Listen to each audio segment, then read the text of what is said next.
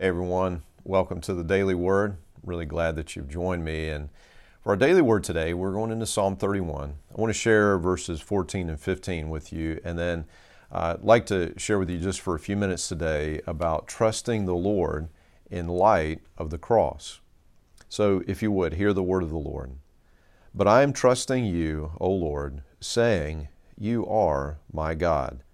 My future is in your hands. So David is in this psalm uh, as as he's writing this. He has been in great distress. Uh, he's in deep trouble. Uh, he he says in verse 11, "I'm scorned by all my enemies, despised by my neighbors. Even my friends are afraid to come near me." And so he's in trouble. Those who are close to him, those who would normally support him, have have rejected him, have scorned him and he is in, in deep distress, of course, as any of us would be. David, uh, yet in that time, he entrusts himself to God. He places himself in God's hands. Verse 5 I entrust my spirit into your hand. Rescue me, Lord, for you are a faithful God.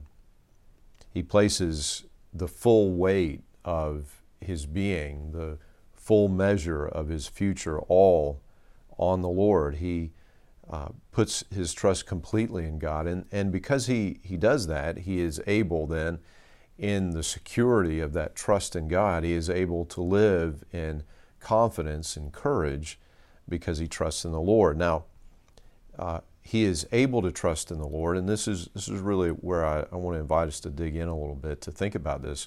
Why is it that he is able to trust so completely, to entrust the full weight of his being?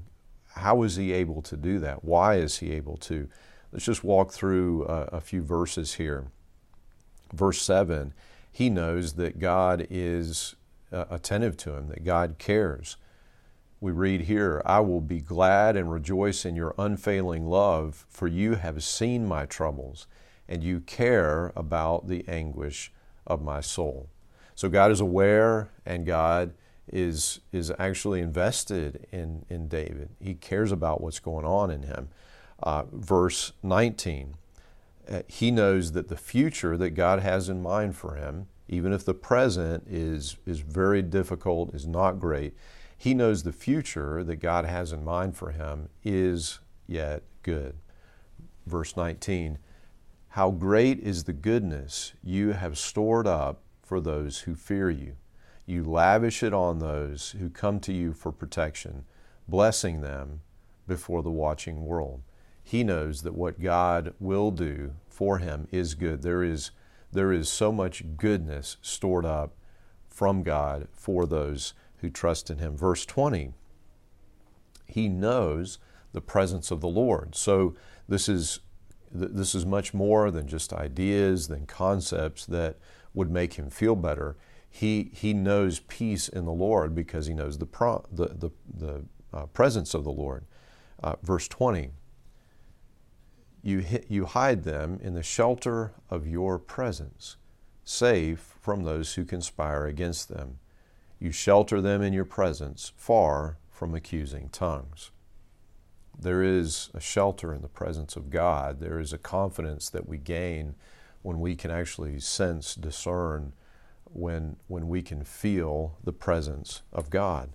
And then in verse 21, uh, he has this trust in the Lord because not only has he experienced the presence of God, that God is near, in addition to that, and in the midst of that experience, he is experiencing the unfailing love of God the wonders of God's love. Verse 21 Praise the Lord, for he has shown me the wonders of his unfailing love. He kept me safe when my city was under attack. So there has been an actual experience. He can discern and remember the, the unfailing love uh, of God.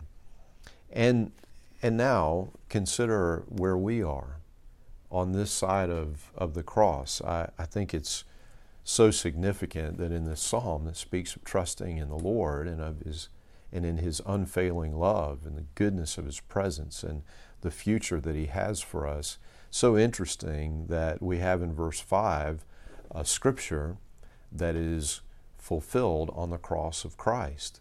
If you remember, as Jesus is dying for us on the cross, he says, this is from Luke 23 46, I entrust my spirit into your hand. Father, into your hands I trust, I commit my spirit. That it is, in my opinion, no, no mistake, it is no coincidence that this would appear in a psalm where David's talking about trusting the Lord, having confidence in Him, confidence in His unfailing love, confidence in the future He has for us. For Christ has secured for us an eternal inheritance that is kept safe for us in heaven, that He keeps safe. That Christ died for us, and that that actually proves His love for us, and that by the grace of Jesus, we could be reconciled to God to such an extent that we would be given the gift of the presence of God dwelling in us, the gift of the Holy Spirit, and that the Holy Spirit sheds the love of God abroad in our hearts, pours out His love into our hearts so that, that His love is not just a theory. We know it, we experience it in the depths of our hearts, down into our souls. And so, friends, um, for all of these reasons, but especially for the cross, let us trust the Lord and trust the full weight of our being to Him, to Christ, to what Christ did for us on the cross, to the great salvation that He has provided, to the amazing eternal future that He has for us. And may it be so in Christ's holy name. Amen. Amen. And friends, until we have a chance to speak again, I pray that God would bless you and that He would keep you.